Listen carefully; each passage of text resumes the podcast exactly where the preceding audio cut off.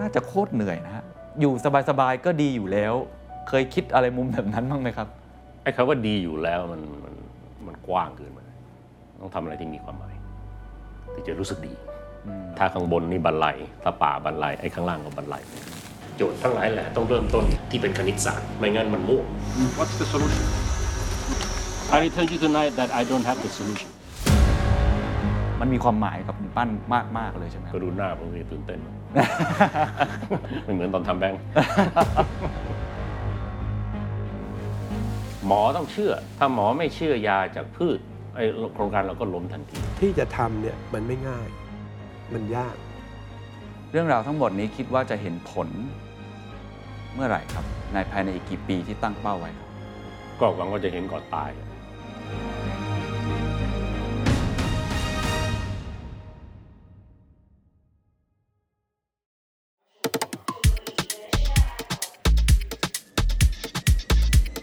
ว่าความรู้สึกของเราที่มีต่อคุณบัณฑูรก็คงคล้ายๆ ใครหลายคนทั่ว ๆ ไป เคยเห็นอยู่บ้างในข่าว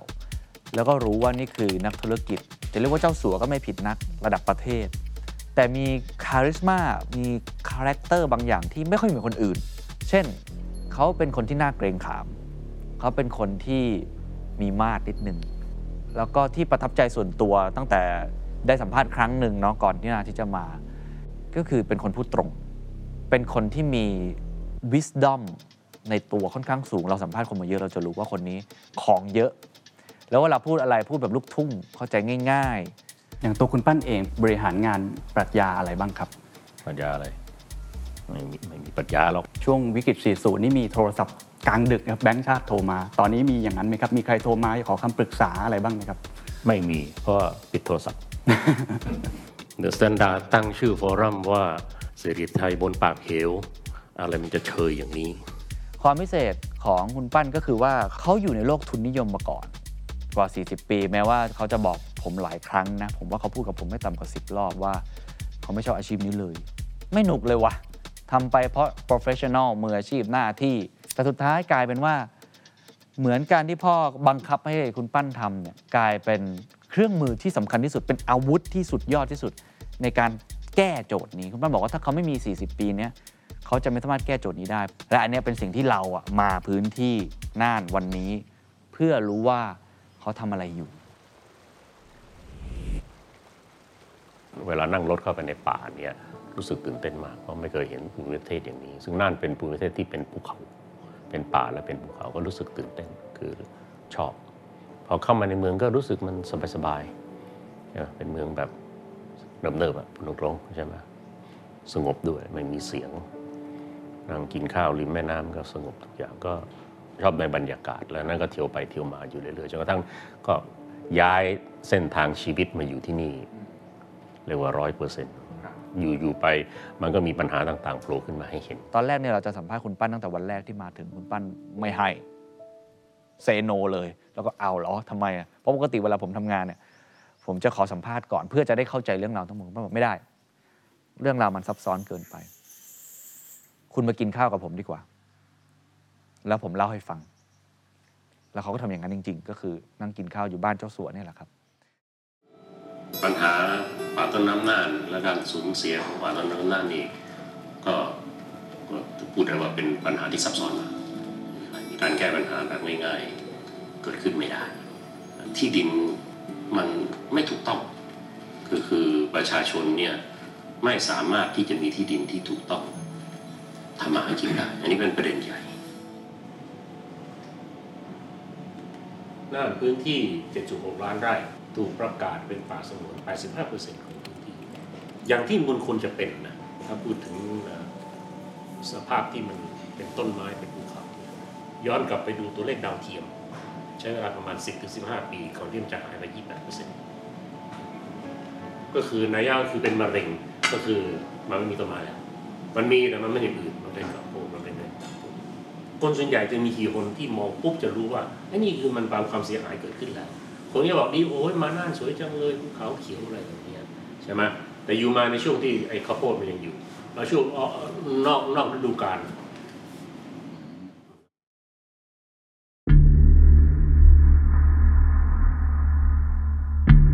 รถเที่ยวในเมืองน่านเนี่ยก็จะดื่มดำไปกับภาพภูเขาสวยๆ สีเขียวๆ ซึ่งหลายจุดนี่จะท่านดูเล็งลงไปดีๆเนี่ยมันมันไม่ใช่ป่าแล้ว มันเป็นกระโพดไปแล้ว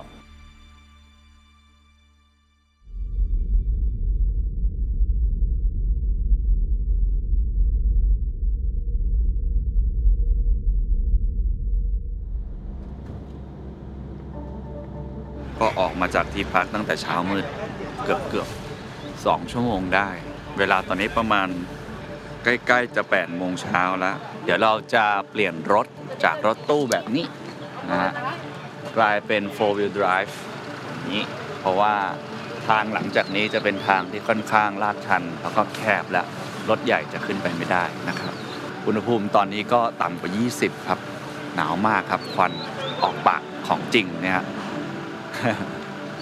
เราจะขึ้นไปบนบริเวณ หมู่บ้านน้ำจูนนะครับ ซึ่งคุณปั้นบรรทุนล้ำซ้ำรออยู่ข้างบนและก็จะเป็นเอ่อสถานที่ที่เราจะไปดูพื้นที่ป่าที่เขาบอกว่าเป็นป่าหัวโล้นนะครับ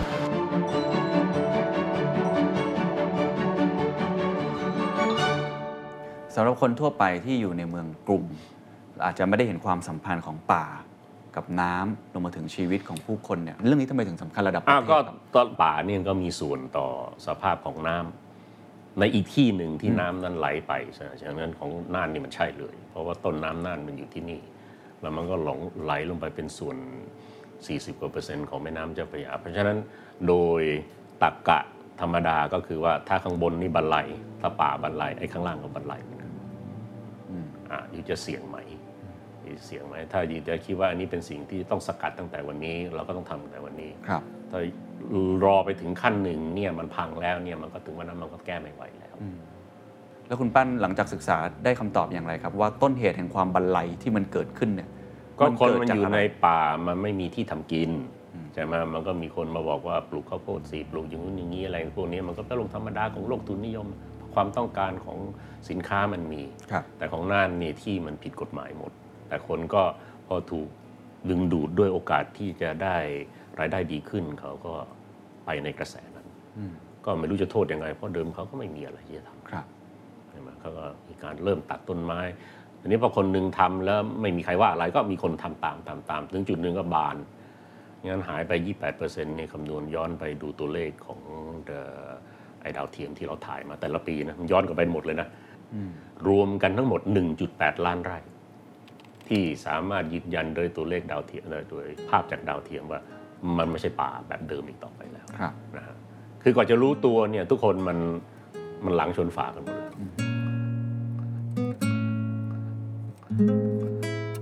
ถ้าเราแก้ตั้งแต่ไร่แรกที่หายไปโอกาสที่จะสกัดไว้อาจจะมีถ้าถ้าเราก็ไม่รู้เพราะเหตุการณ์มันไม่ได้เกิดขึ้นแบบนั้น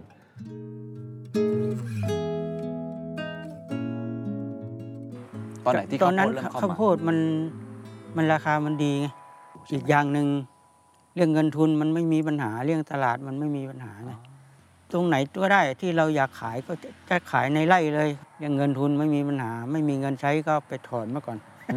ไปกู้เข้ามา ไปกู้ครับครับส่วนใหญ่ก็อยาไปกได้กู้สักทพันกสสองอะไรพัอนย่างนี้ใช่ไหมครับ หรือว่าไปกู้ที่ไหนครับ ที่พ่อค้าไงอ๋อพ่อค้าเลยคนที่มารับซื้อนั่นทแหกละสมันจะยาก แต่พ่อค้าเนี่ย เวลาเราไม่มีพรุ่งนี้เราไปเอาได้เลยอืมมันง่ายมันง่าย ครับ ส่วนใหญ่ในหมู่บ้านหรือว่าในตำบลนี่มีหนี้กันเยอะไหมครับอู้เยอะมากอืมเห็นบอกวันนั้นประชุมแล้วเฉลี่ยแล้วครอบครัวละสี่แสนโอ้เขาคิดเฉลี่ยนะเฉลี่ยนะฮะครับ แล้วเขาจะมีวิธีการยังไงที่จะใช้หนี้หมดนะฮะรอจนตายนั่นแหละ แล้วของพ่อสาวบอกได้ไหมครับ ว่าตอนนี้ก็ยังมีหนี้อยู่ใช่ไหมครับมีครับประมาณเท่าไหร่ครับสองแสน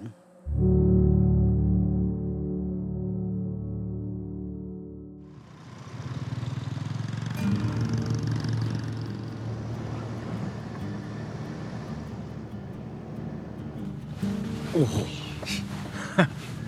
โอ้ยถ้าฝนตกนี่ยิ่งกว่านี้อีกอะเนี่ย ติดครับ ติด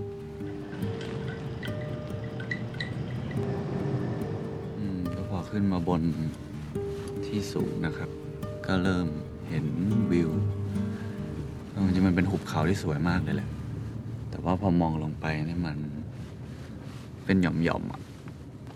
ซึ่งก็น่าจะเกิดจากในการทำการเกษตรแบบเชิงเดี่ยวอย่างที่คุณบรรทูลเขาพยายามเล่านะ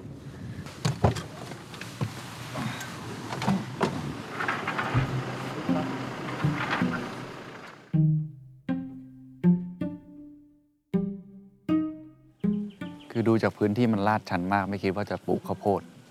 ก็แปลกไหมแปลกไหมมนุษย์มันระเหตุขึ้นไปอยู่บนยอดดอยเออเพื่อปลูกข้าวโพดถูกๆอันนี้คือความอับจนของมนุษย์อืมที่เขาไม่มีทางเลือกในชีวิตที่ต้องทำอย่างนี้ครับเอออย่างไอ้ข้าวโพดอันเนี้ยต้องถือว่าต้นทุนสูงมากอืมมันไม่ใช่ต้นทุนของไอ้ค่าปลูกใช่มันเป็นต้นทุนของทรัพยากรธรสิ่งรมแวดชาล้อมติทั้งหมดซึ่งคำนวณไม่ได้ครับเอออันนั่นคือโจทย์ของมนุษย์ที่จะต้องแก้กัน อะใจขึ้นไปไหมครับ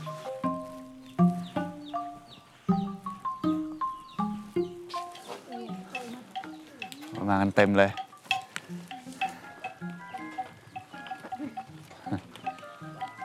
ตอนนี้คณะใกล้ถึงทางขึ้นดอยแล้วค่ะ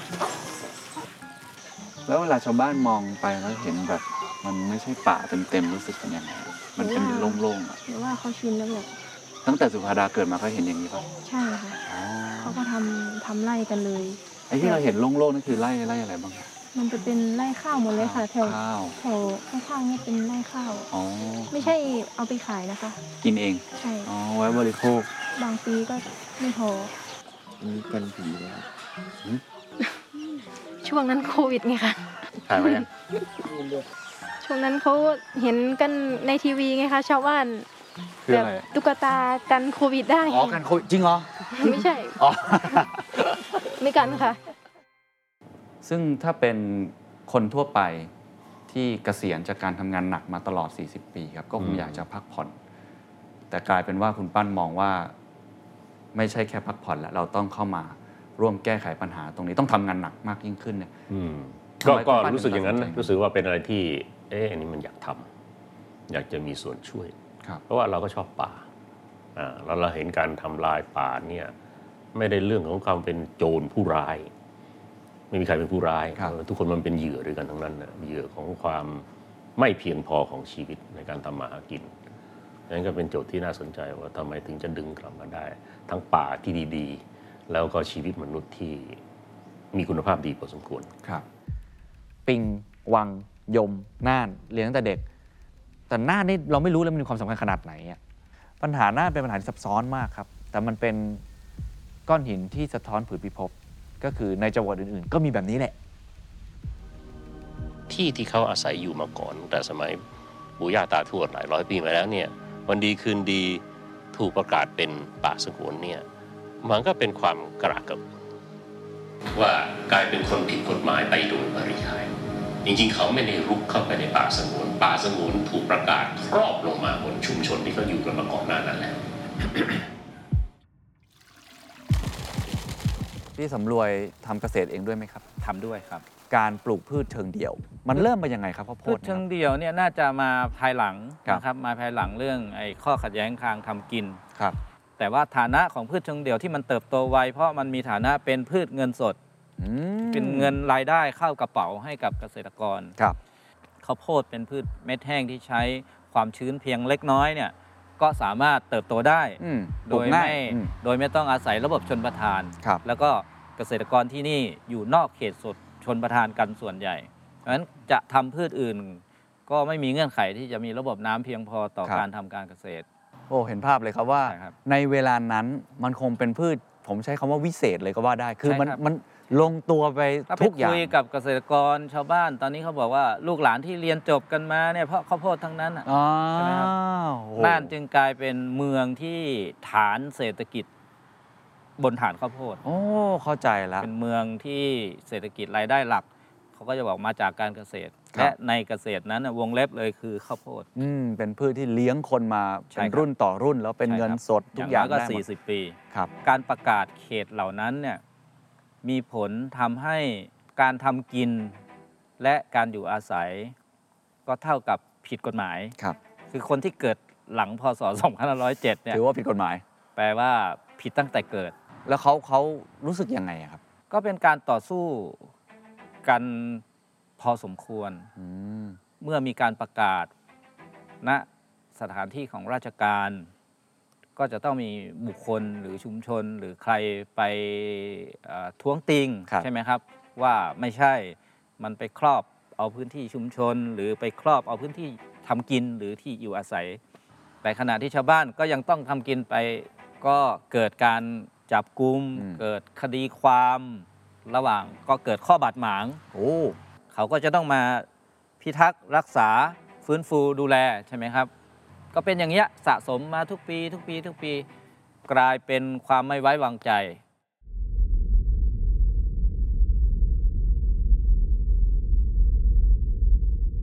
ตอนนี้เราอยู่บนบริเวณหมู่บ้านนะครับน้ำจูน คุณปั้นยืนรอแขกอยู่นะครับ เพราะว่าเราไม่ได้มากันแค่สองสามคน จริง ๆ มีคณะมาด้วยเลยนะครับ จากต่างประเทศวันนี้คุณปั้นก็ตั้งใจจะพานักวิจัยเก่งๆ มาในพื้นที่แห่งนี้นะฮะ จะได้เห็นผืนป่าที่มันถูกทำลายไปด้วย ก็น่าสนใจเหมือนกันว่า การที่มีคนมาจากหลากหลายที่เขาจะคิดเห็นเรื่องนี้อย่างไรนะครับคุณปั้นบอกว่านี่เป็นครั้งแรกเหมือนกันที่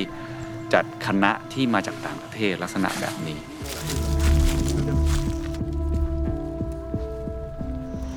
You can see it looks nice in the structure, but you look closely in the construction of the national forest. There shouldn't be any flat land, anything growing like this that we're seeing here. Just be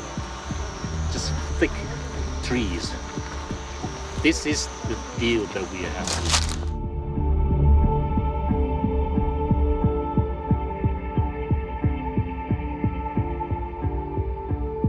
ด้านหลังของผมเป็นทิวเขาที่สวยงามมากเลยใช่ไหมครับ สีเขียว ถ้าเป็นสถานที่ท่องเที่ยวตรงนี้ก็ วิวร้อยล้านครับวิวพันล้านเลย แต่เมื่อสักครู่นี้คุณบรรทูลได้พาคณะ เป็นนักวิจัยระดับโลกมายืนอยู่ตรงนี้ แล้วก็เล่าให้ฟังว่าสิ่งที่คุณเห็นภาพตรงนี้เนี่ยจริงๆแล้วเนี่ยมันเป็นความน่าเจ็บปวดเป็นคำสาปเลยก็ว่าได้ ผมพยายามสังเกตเอ่อ react หรือว่าปฏิกิริยาจากหลากหลายที่เพราะเขาก็ไม่เคยมาที่นี่มาก่อนนะครับ World Bank เองหรือว่าจากที่เกี่ยวข้องกับสาธารณสุขก็ไม่เข้าใจปัญหาตรงนี้ว่ามันเกิดอะไรขึ้น เช่นถามว่าเอ๊ะ แล้วทำไมทางรัฐบาลไม่เข้ามาช่วยจัดการตรงนี้ หรือว่าเอ๊ะพื้นที่ข้างหลังตรงนี้ทำไมไม่ให้พืชอื่นๆมาปลูกล่ะ มันน่าจะง่ายกว่าไหมหรือมีอิน e n t i v e ไหมมีผู้หญิงท่านหนึ่งอยู่ยืนอยู่ข้างผมถามประมาณ2อสาครั้งว่า น่าจะมีอิน e n t i v e อะไรที่ทำให้เขาไม่ deforest หรือว่าทำลายป่าอะไรแบบนี้เป็นต้น คุณปั้นก็จะตอบว่ามันไม่มีข้อเสนอใด ๆ ที่มีค่าให้กับเกษตรกรหรือว่าชาวบ้านมากไปกว่าเรื่องของ อาชีพครับ มากไปกว่าเรื่องของความเป็นอยู่ของเขา ก็มีบุคคลท่านหนึ่งจาก World Bank ก็เลยถามนะครับว่า แล้วอะไรคือโซลูชันอะไรคือวิธีการในการแก้ไขปัญหา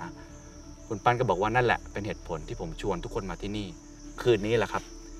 เขาจะเล่าให้ทุกคนฟัง แล้วก็จะขอความช่วยเหลือจากทุกคนด้วยครับ What's the solution? I'll tell you tonight. I will tell you tonight that I don't have the solution. World Bank always have solution. Have solution? Wrong, always have, always have solution. Do you have Most of anything them are solid? wrong. Most of them are wrong. โอ้ดูจากตรงนี้นี่คือ หัวโล้นอะพืชชนิดอื่นไม่สามารถหารายได้ได้ลักษณะแบบนี้ได้เพ ราะฉะนั้นตรงนี้ก็ถือว่าเป็นปัญหาใหญ่เป็นข้อจำกัดที่ค่อนข้างใหญ่มากๆ พื้นที่ที่เป็นป่าต้นน้ำของหน่าเนี่ยคิดว่าเป็นร้อยเปอร์เซ็นต์ตอนนี้มันเหลือแค่เจ็ดสิบสองที่เป็นสีเขียวไอ้ยี่สิบแปดเนี่ยโลนหมดผมก็เสนอกับนายกบอกว่า ถ้าสมมุติในยี่แปดเนี่ยสิบแปดปลูกกลับมาเป็นต้นไม้ที่มันควรจะเป็น แต่ให้สิทธิ์ที่ทำกินอยู่ใต้ต้นไม้ อีกสิบ ก็ต้องให้สิทธิ์ที่ทำกิน แต่ว่าไม่เงื่อนไขไม่ตึงจนเกินไป ให้เป็นที่โล่งได้ แต่ต้องปลูกอะไรที่มันมันมันได้ผลผลิตสูงหน่อยครับไม่งั้นถ้าพบกันครึ่งทางได้ เราก็จะได้ครับ90แล้วก็ที่เป็นต้นไม้ใช่ไหมแล้วทุกคนก็จะอยู่อย่างถูกต้อง แล้วก็ต้องหาวิธีทำมาหากิน ผมก็ถามว่าอย่างเงี้ยเสนออย่างเงี้ยรัฐบาลเอาไหม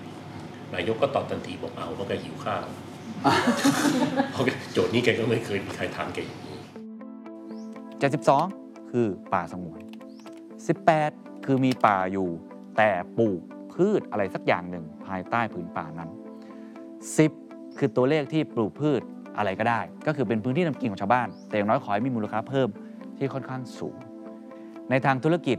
นี่คือการวัดผลปีเตอร์ ดรักเกอร์เคยบอกไว้ว่า สิ่งไหนที่วัดผลไม่ได้ สิ่งนั้นก็พัฒนาไม่ได้ คุณบุญทงก็ตั้งตัวเลขขึ้นมา แต่ที่ตลกก็คือผมก็ถามคุณปั้นว่า 72 18 10เนี่ยมาจากไหนเหรอครับบอกมั่ว ซึ่งผมเชื่อว่าท่านไม่มั่ว โจทย์ทั้งหลายแหละต้องเริ่มต้นที่เป็นคณิตศาสตร์ ไม่งั้นมันมั่วคือมันต้องมีคณิตศาสตร์ว่าเฮ้ยนี่คือเป้าที่เราจะไปถึงนะส่วนจะไปถึงเมื่อไหร่ยังไงเดี๋ยวก็คิดอีกทีนะก็ตัวตัวเลขนี้มาจากไหนคิดเอาเองจากงานวิจัยวิไม่ชาการคิดเอาเอง เหรอว่าเราเรานี่แหละอะคือได้กลับมาเป็น 90กันอ่าก็ยังดีใช่ไหม90ในร้อยก็ถือว่าใช้ได้อ่าได้ป่าดีๆมาแต่ทุกคนอยู่อย่างถูกต้องตามกฎหมายอ๋ออ่าแล้วก็มีวิธีการทำมาหากินเขาเข้าใจหรือเปล่าเราไม่รู้แต่เราตอกบัตรออกไปจากห้องนั้นเนี่ยผมพูดกับทุกคน 72 10 80 คือนโยบายของรัฐบาลเกี่ยวกับการเชื่อไหมไอ้วงกลมสามสีเนี่ยอยู่ในเอกสารยุทธศาสตร์แห่งชาติของรัฐบาลประยุทธ์อืม เกี่ยวกับการแก้ปัญหาสิ่งแวดล้อมไม่มีใครเข้าใจว่าแปลว่าอะไรครับแต่มันไม่สำคัญต้องตอกมันไว้ก่อนอยู่ในนั้นแล้วอ่าตอกไว้ก่อนเป็นเป้าในกรอบใหญ่อันนี้สำคัญ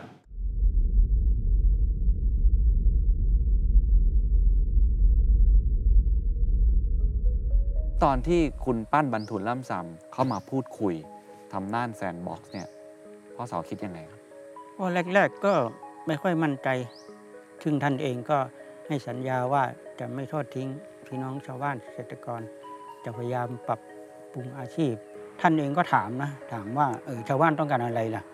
ผมจะได้หาวิธีมาช่วย อืมชาวบ้านเองก็ตอบไม่ถูกเหมือนกันเพราะยังก็ยังอังอังอังเอกลังเลอยู่อ๋อยังไม่รู้ว่าต้องการอะไรกันแน่อย่างนั้นเหรอครับ ครับ ซึ่งเป็นโจทย์ที่ผมคิดว่าผมสนใจมาก แล้วก็ผมเชื่อว่ารายการ The Secret Sauce ก็สนใจโจทย์นี้ค่อนข้างมาก ก็คือโจทย์ว่า แล้วจะปลูกอะไรล่ะ แทนข้าวโพด ต้องใช้พื้นที่น้อยที่สุด ต้องเป็นพืชที่สามารถปลูกได้ในสภาพแวดล้อมที่มีเงื่อนไขจำกัด ไม่ใช่ปลูกทั่วไปแล้วมีแดดเพราะเขาต้องการปลูกใต้ป่าสงวนนั้น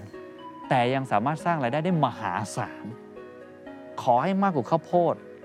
เป็น10เป็นร้อยเป็นพันเท่ายิ่งดี คุณปั้นก็พูดติดตลกเลยว่า ถ้าท่านให้ผมปลูกฝิ่นทำเฮโรอีนผมแก้ทั้งป่าเลย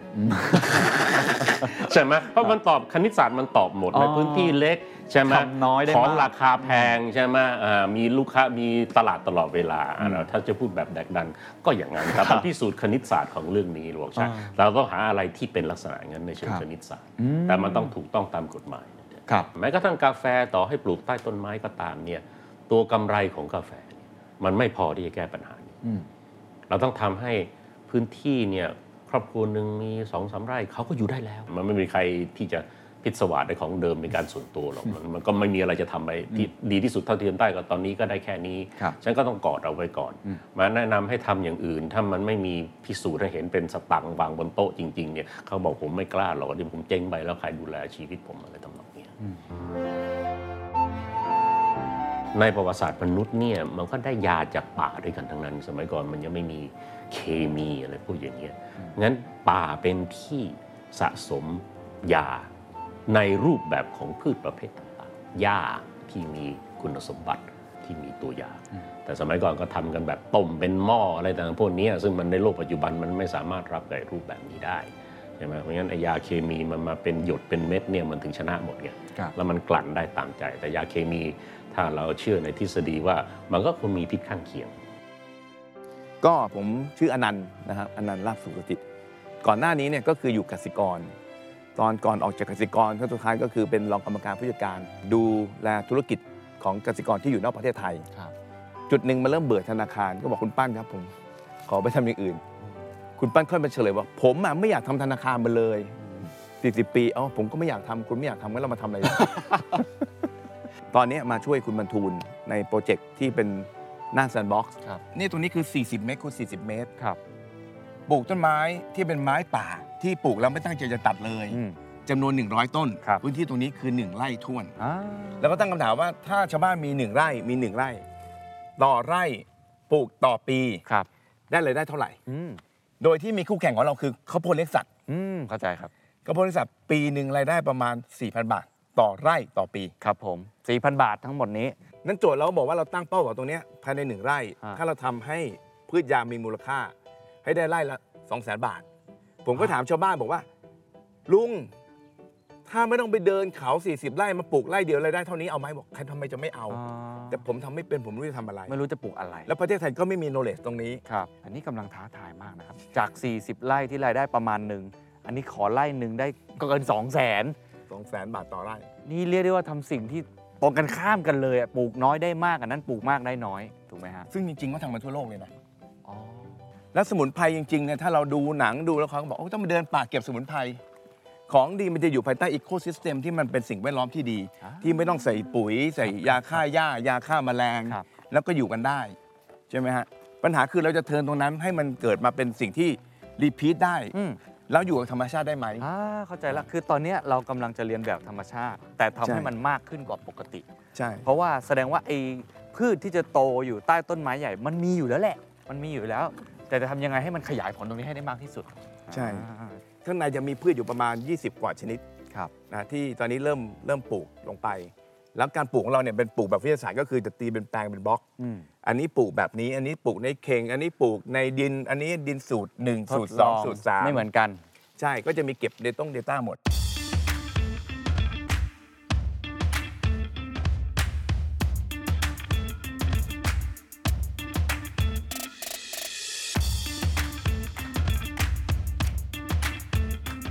ความยากที่สุดคืออะไร ความท้าทายที่สุดคืออะไร คือการทำวิจัยอื่นๆเนี่ย ที่ไม่ใช่ธรรมชาติเนาะเราก็สามารถไปทำอะไรก็ได้ที่ไม่ได้มีกำหนดเวลา แต่เรากำลังทำในสิ่งที่มันเป็นธรรมชาติ สิ่งที่ธรรมชาติมันมีฤดูกาลมันมีฤดูฝน มีฤดูแล้ง และต้นไม้ต้องการการเจริญเจริญเติบโต ใช้เวลา มันต้องใช้เวลา มันมันคือสิ่งที่ยากสุดคือเรื่องของเวลา ว่าเราช็อตเทนได้ยังไง ดังนั้นการเป็นแบงเกอร์ก็เรียนรู้มาอย่างหนึ่งว่า มันถามว่าในโครงการที่มันมี chance ใช้เวลาเยอะแล้วต่ำเนี่ยสิ่งที่เราเร่งได้ ก็คือทำให้พร้อม ๆ กันทีเดียวอ๋อเมื่อกี้ที่คุณเคนดูบางพืชบางตัวเนี่ยอาจจะปลูก4ี่ห้าแบบเลย อ่าคือถ้าเป็นคนทั่วไปที่มีทุนจำกัดเขาจะทำอย่างหนึ่ง ครับ success ก็โอเค ไม่ success ก็ค่อยมาเริ่มทำใหม่เสียเวลาไปหนึ่งปี อืมอืมอืมคือคือไปคุยกับเขาบอกเออทำทีละพืชทีละตัวดีไหมผมบอกว่าไม่ได้ครับ เวลาผมมีน้อยข้อที่หนึ่งสองเนี่ยชาวบ้านไม่ต้องการพืชมหัศจรรย์ตัวเดียว อืม เราไม่ได้จะเอาไป พืชไปทดแทนไปเปลี่ยนปลูกพืชตัวเดียวไม่ใช่ มันจะแทงหวยอย่างนั้นไม่ได้ ไม่ใช่อืมเราต้องการเป็นร้อยของพืชยา ให้ชาวบ้านเป็นแสนลายลืมตาอ้าปากอืม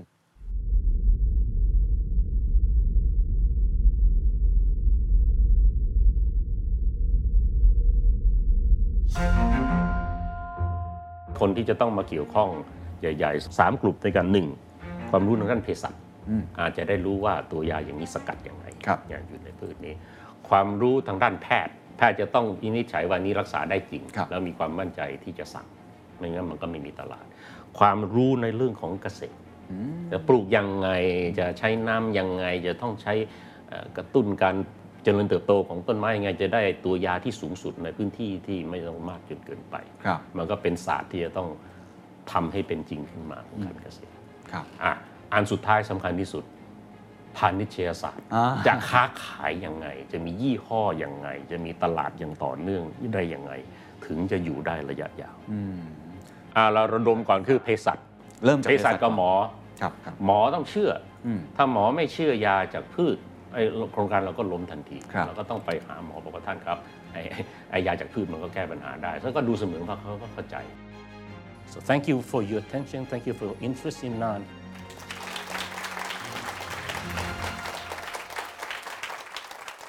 เรื่องยาเนี่ยนะฮะว่าเออมันเป็นไปได้ไหมคือทำไมบ้านเราทำไม่ได้ทำไมคือคคุณนปั้นจีนมามันถามทำคุณได้หมอว่ามันเป็นไปได้จริงไหมเออใช่กับสิ่งที่ท่านคิดอยู่ ใช่ ที่จะทำเนี่ย มันไม่ง่ายอืมมันยากของเราเนี่ยเราไม่เคยมีการทำศึกษาวิจัยเรื่องสมุนไพรที่เป็นยาเนี่ยอย่างจริงจังพอมันไม่มีงานวิจัยไม่มีหลักฐานเชิงประจักษ์เนี่ยว่าได้ผลดีกับคนไข้หรือผลเสียเป็นอย่างไรเนี่ยครับ แพทย์ก็ไม่ใช้อืมผมว่านี่คือเป็นประเด็นหลักเลยนะ ผมเองก็ให้คำแนะนำงี้ว่า ผมคิดว่ามันเป็นไปได้ เป็นไปได้ใช่ไหมเป็นไปได้ครับ แต่ไม่เคยมีการสนับสนุนจริงจัง อืมจากทั้งรัฐบาลเองหรือจากจากโรงเรียนแพทย์เองก็ตามที่จะดำเนินการให้มีการวิจัยให้มันลงลึกให้ได้ แล้วอย่างที่คุณหมอดมท่านพูดก็คือว่าเอ็มนแพงนะ อ่าก็ใช่ก็ใช่ แต่ซึ่งว่าเราคาดการณ์แต่ไว้อยู่แล้วครับว่าจะแพง อ่าก็ใช่ มันก็ต้องอิง ก็ไอกองทุนอะไรที่มีอยู่ที่จะหามาได้เดี๋ยวมาช่วยวิจัยอะแต่ว่าความตั้งใจที่จะทำมันต้องมีโดยทุกอืมฝ่ายก่อนไม่งั้นมันก็วิจัยแบบเป็นในเชิงได้ได้ได้ตำแหน่งทางวิชาการวิชาการอะไรพวกเนี้ยมันก็ไม่ได้แก้ปัญหานี้อืมปัญหานี้มันไม่ได้จบแค่วิชาการปัญหานี้คือจบคือมันมียาที่รักษาชีวิตมนุษย์ได้จริง ๆ ยาเนี่ยมันต้องอนุมัติโดยออยอืมออยก็ต้องรัฐก็ต้องเล่นด้วยก็ยังไม่รู้เกิดมาไม่เคยทำครับแต่รู้ว่า กติกาคร่าวๆเป็นอย่างนี้อืมกติกาของโลกทุนนิยมเป็นอย่างนี้จะหาทุนยังไงไอ้ทุนนั้นมันจะหนุนได้ถึงขนาดไหนกว่าจะขึ้นฝั่งครับ ข้ามไปอีกฝั่งหนึ่งได้ว่าอยู่ด้วยตัวเองได้ ในแง่ของพาณิชยศาสตร์ตอนนี้คุณปั้นได้ดำเนินการไปถึงไหนนักศึกษาสตร์ก็ให้เอาโจทย์ของคนที่เขามีความชำนาญในการสร้างไอ้ธุรกิจนี้แบรนด์อย่างเงี้ยอืมจะมาว่าถ้าแบรนด์อย่างนี้อยู่ต้องเสนอเรื่องอย่างไร ถึงจะเตะตาตลาดครับใช่ไหมอ่า หนึ่งไอ้ยานี่ใช้ได้จริงอืมอันที่สองยานี่มีความหมายอืมใช่ไหมความหมายหนึ่งปลอดภัยกับชีวิตสองดีสำหรับประเทศ ดีสำหรับป่าดีสำหรับโดยรวมอย่างเงี้ยอ่ามันต้องสร้างภาพอย่างนี้อืมครับการค้าขายก็ต้องมียี่ห้ออืมคำว่ามียี่ห้อเนี่ยไม่ไม่ใช่แค่มีชื่อมีคำว่ามีภาพลักษณ์ที่ดีๆ ติดติดกับไอ้ชื่อนั้นอันนั้นถึงจะเรียกว่ามียี่ห้อที่ใช้ได้จริงครับ ตอนนี้มีชื่อแบรนด์หรือยังครับ ตัวตัวพืชเนี่ยเราจะเรียกว่าย่ายาย่ายาอ่ครับเพราะว่าสมุนไพรจะดูเหมือนกับว่ามัน อะไรก็สมุนไพรมันใช้กันมานาน มันใช้กันมานานมันไม่ได้มีไอ้มูลค่าอะไรสูงครับชาก็เป็นสมุนไพร แต่ย่ายานี่มันชื่อมันฟ้องเลยอืมไอ้ย่าเนี่ยมันมีตัวยา คือสมมติความยากมี1นถึงสิเนี่ย คุณปั้นเลือก20อะคือยากสุดเลย เพราะมันต้องเริ่มใหม่หมดเลย มันเริ่มจากไม่ใช่ศูนย์นะติดลบอะสมุนไพรอะเฮอร์เบิลอะ แบบแล้วคำว่า herbal เนี่ยเอาเข้าจริงเนี่ยคนติดภาพจำไปแล้วมันคือโอท็อปย้ำอีกครั้งโอท็อปไม่ได้ผิดอะไรนะครับ แต่ว่ามันไม่ใช่ game changer มันไม่ใช่ตัวเปลี่ยนเกมของโจทย์คุณปั้น มันไม่พอที่จะผลักภูเขาลูกนี้ให้ได้ เพราะฉะนั้นการที่เขาเลือกเกมเนี่ยมันเป็นโจทย์ยากเป็นเกมยากเป็นทางที่โหดที่สุด แต่ผมรู้ว่าทำไมเขาถึงเลือกทางนี้ และนี่คือสิ่งที่พิเศษ เพราะทางนี้ยั่งยืนที่สุด ที่ผมทำคู่ไปด้วยก็คือ ไปคุยกับคณะแพทย์หลักๆศิริรามาจุฬาเชียงใหม่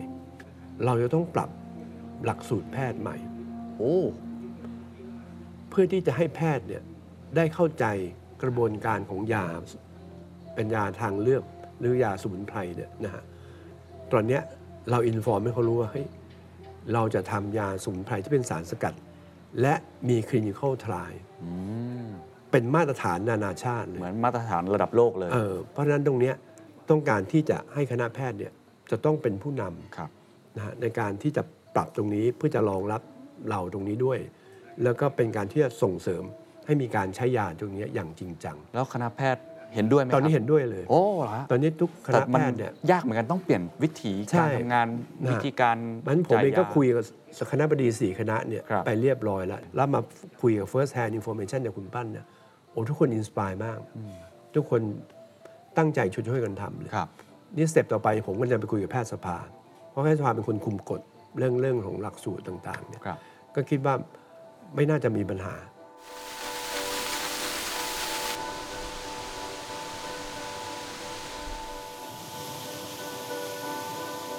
ที่นี่คือน้ำตกสปันนะครับ เป็นสถานที่ท่องเที่ยว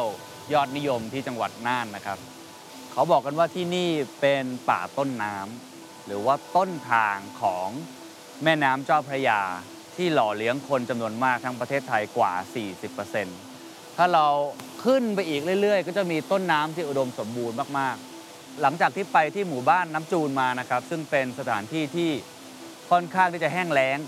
เป็นป่าโหนโล้นความรู้สึกผิดกันเลย เอาแค่อากาศที่นี่สดชื่นมากๆ ปรับตัวก็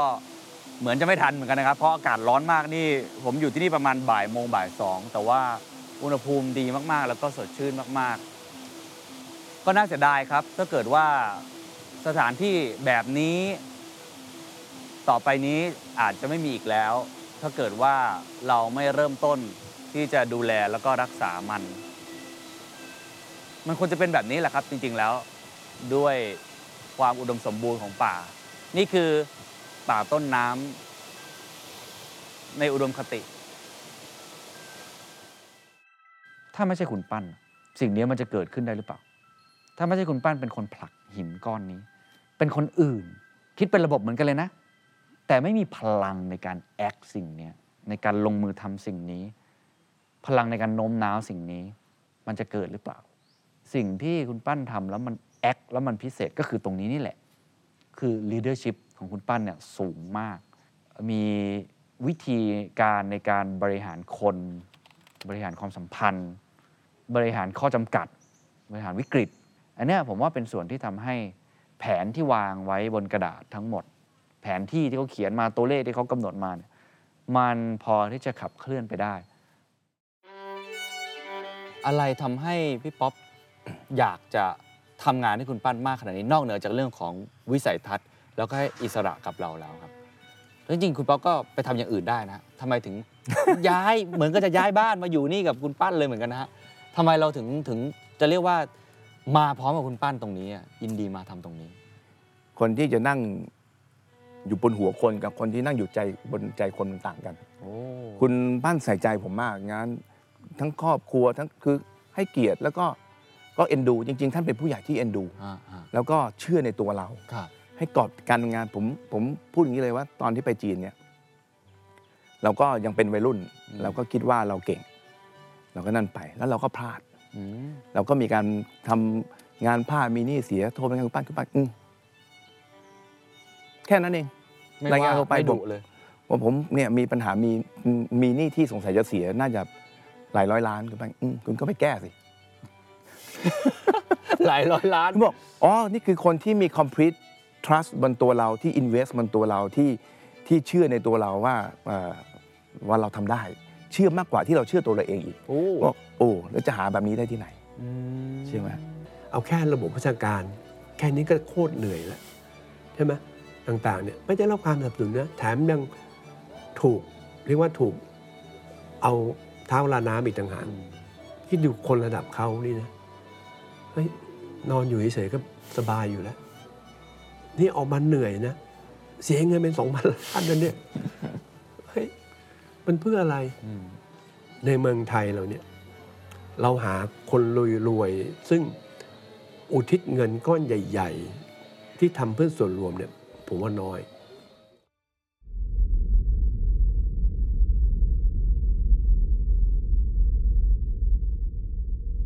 ผมเห็นภาพที่คุณปั้นนั่งอยู่บนโต๊ะ อาหาร แล้วก็มีคนหลายภาคส่วนมา หมุนเวียนกันมานั่งอะก็ใช่ไงต้องมาเล่าเรื่องหรือว่าที่เห็นงานบรรยายเมื่อวาน แล้วก็อ่าทำอีกหลายวันก็ต้องอ่าพูดซ้ำซ้ำใช่แล้วใช่ซ้ำใช่ก็จะอย่างนั้น การสื่อความก็คือพูดพูดแล้วพูดอีกเบื่อไหมครับก็ยังไม่เบื่อ เพราะว่าคณะมันเปลี่ยนไปเรื่อยอ๋อๆอ่าอ่าคณะก็เปลี่ยนไปเรื่อยๆ เราก็รู้สึกว่าทุกครั้งที่เราทำเนี่ย เราก็คืบหน้าไปอีกขั้นหนึ่งในการที่หาแรงร่วมอืมใช่ไหม มาทุกต้องปลูกปลูกปลูกความสัมพันธ์อันที่ดีไว้ก่อน เรายังไม่รู้ว่าวันหนึ่งเราจะต้องหันไปหาใครพึ่งใครมาครับทุกมือไม่ได้ไม่ได้เป็นความสูญเปล่าหรือเป็นความจำเจอืมถึงแม้ว่าไอ้เนื้อหาที่พูดเนี่ยจะเป็นเนื้อหาเดียวกันก็ตาม แต่มันเป็นอะไรที่เป็นคืบหน้าไปอีกขั้นหนึ่งครับเราได้กลุ่มนี้เราได้กลุ่มนี้กลุ่มนี้แล้วค่อยมาวันหลังก็ดูกันอีกทีว่าเราจะไปขอให้เข้ามาช่วยอะไรได้บ้าง ครับอะครับเช้าวันรุ่งขึ้นครับ หลังจากที่เมื่อวานนี้มีงาน บรรยายของคุณปั้นบรรทุนล่ำซำนะครับ แล้วก็บริเวณด้านหลังตรงนี้ก็คือที่เดิมครับที่ผมนั่งฟังอยู่เมื่อวานนี้นะครับ ผมก็เลยถามเจ้าหน้าที่นะครับว่าอ้าวทำไมไม่เก็บเก้าอี้เขาบอกวันนี้ก็ยังมีการบรรยายอีก แล้วก็มะรืนนี้ก็ยังมีการบรรยายอีก จะมีแขกอีกหลาย ๆ ชุดที่เข้ามา โดยที่คุณปั้นก็จะพูดเรื่องเดิมนะฮะเพื่อที่จะหาแนวร่วมในการสร้างความร่วมมือตรงนี้นะครับ นี่คือบริเวณด้านหลังของบ้านคุณปั้นบรรทุนน้ำซ้ำนะครับ ก็สังเกตเห็นบนสุดเลยครับ เห็นไหมครับ เป็นรูปแผนที่จังหวัดน่าน ที่แสดงให้เห็นป่าไม้ของจังหวัดน่านนะครับ ก็คงมีไม่กี่คนนะครับที่บ้านของตัวเองจะติดตั้งแผนที่จังหวัดน่านนะค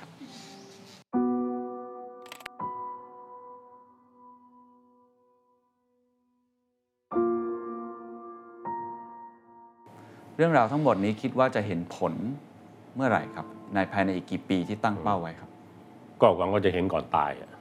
โอ้นานขนาดนั้นเลยเหรอไม่รู้ยังไม่รู้อยู่นานหรือเปล่า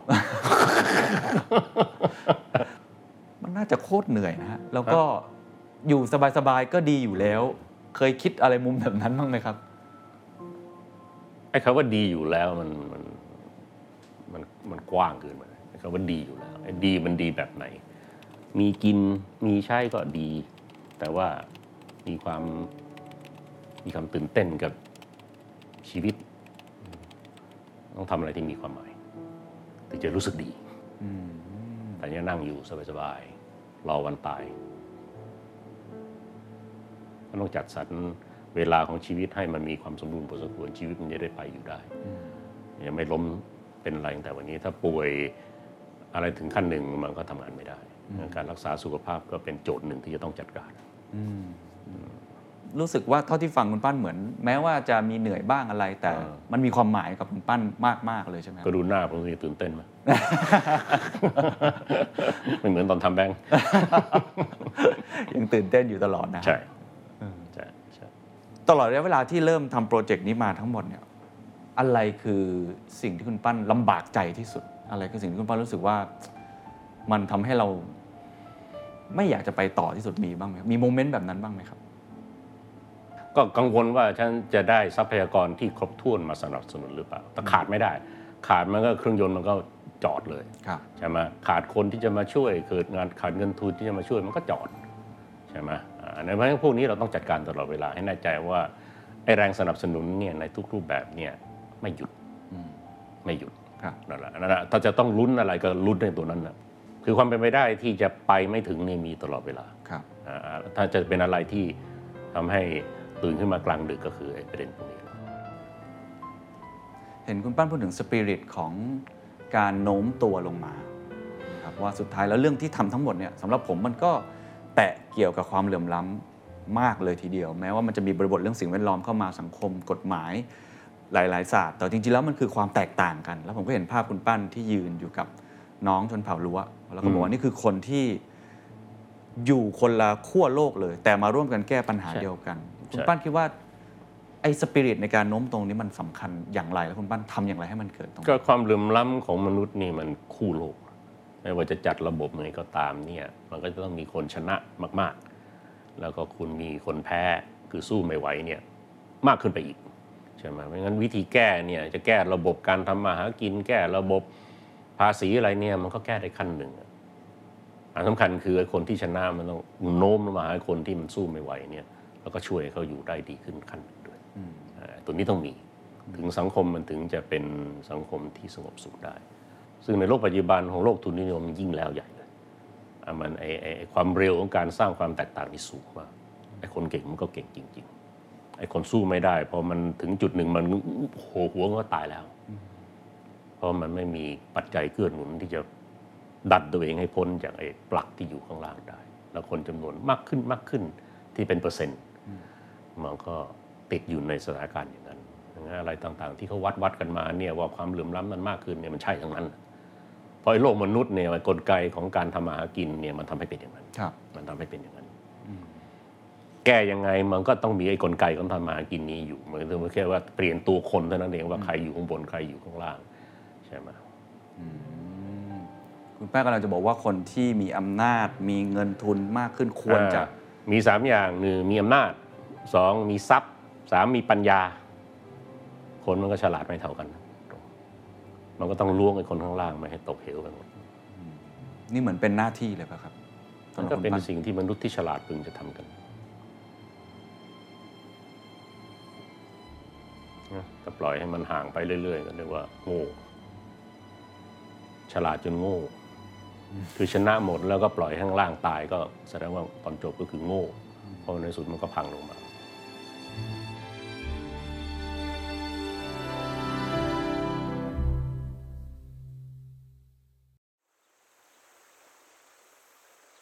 เมื่อไหร่ก็ตามที่เรามีมากขึ้นเรื่อยๆ เราต้องอย่าลืม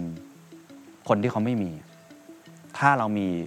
บทบาทหรือหน้าที่ที่เราพอจะทำอะไรได้ เราต้องเป็นส่วนหนึ่งในการร่วมกันแก้ไขปัญหาตรงนี้ให้ได้ มันคือ purpose เหตุผลของการมีอยู่ของชีวิตเลย